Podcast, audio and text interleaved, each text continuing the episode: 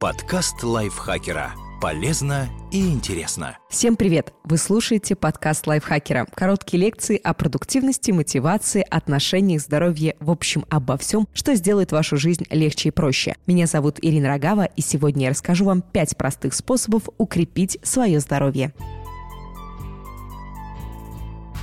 Сделать это можно без ежедневной зарядки и специальных диет. И первый способ – тренируйте самоосознанность. Самоосознанность – это способность распознавать и понимать собственные настроения, эмоции и стремления. Развивая ее, вы повышаете шансы на психическое и физическое благополучие. Глубоко понимая свои чувства, мотивацию и поведение, мы действуем более осознанно и в итоге принимаем лучшие решения. Например, попробуйте понять свою мотивацию заниматься спортом. Когда вы придерживаетесь расписания своих тренировок, а когда нет. Почему? Есть много способов развития самоосознанности, ведение дневника, медитация, практика осознанности и просто самоанализ после каких-то определенных занятий или вечером в конце дня. Разобравшись в себе, мы можем по максимуму использовать сильные стороны и начать работать над слабыми. И это вдохновляет становиться лучшей версией себя. Заведите собаку. Способ второй. Занятия в тренажерном зале, пилатес или утренняя пробежка – вот что чаще всего приходит в голову, когда решаешь стать физически активнее. Однако вместо спортивных тренировок есть много других способов сделать регулярные физические нагрузки частью своей повседневной жизни. К примеру, можно парковаться подальше от входа в супермаркет, куда вы приехали за покупками, или перестать пользоваться лифтом в офисе. Но самое лучшее – завести собаку. Если гулять с ней минимум по 30 минут два раза в день, можно повысить свою активность, получая при этом еще еще и эмоциональное удовлетворение от общения с питомцем. У вас получится проводить время на свежем воздухе, тренироваться, обзавестись верным компаньоном и к тому же улучшить жизнь другого живого существа. Все это благоприятно влияет и на физическое, и на психическое здоровье. Третий способ – ешьте больше разных видов растительной пищи.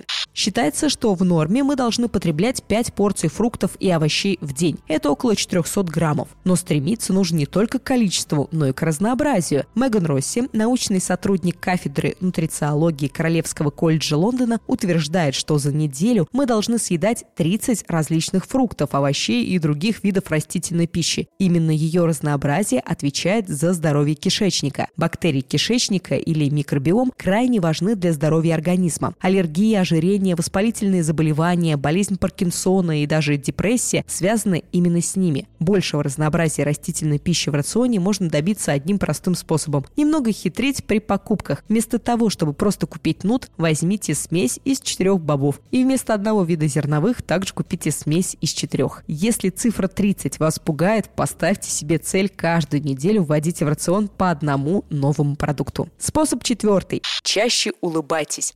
Каждый однажды задавался целью сбросить пару килограммов после праздников или пытался решить, сколько раз в неделю теперь будет ходить в спортзал. Но подобные цели мы часто ставим спонтанно, и из-за этого их бывает трудно достичь. И неспособность это сделать может вообще отбить все желание стараться. Поэтому попробуйте сначала сосредоточиться на том, чтобы стать счастливее. Есть множество конкретных вещей, которые можно начать делать, чтобы стать здоровее. Но если вы недовольны своей жизнью, то, скорее всего, не сможете долго поддерживать какие-то серьезные или сложные изменения. Чтобы стать счастливее, решайтесь на одну перемену, которая заставит вас чаще улыбаться. Вместе с этим определите, что сейчас делает вас несчастным, и избавьтесь от этого. И тогда вы будете готовы серьезно заняться своим здоровьем. Способ пятый. Спите достаточно.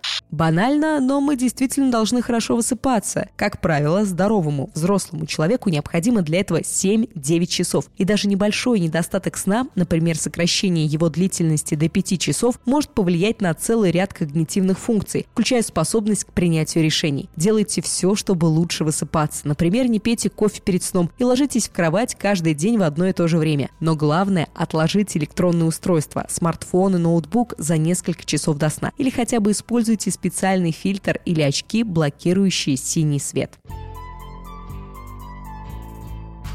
Спасибо большое, что прослушали этот выпуск. Спасибо автору Анастасии Долбичкиной, которая написала эту статью, а я зачитала вам по ней подкаст. Подписывайтесь на подкаст Лайфхакера на любых платформах, ставьте нам лайки и звездочки, делитесь выпусками со своими друзьями в социальных сетях. Я, Ирина Рогава, с вами прощаюсь. До встречи в следующем выпуске. Пока. Подкаст Лайфхакера. Полезно и интересно.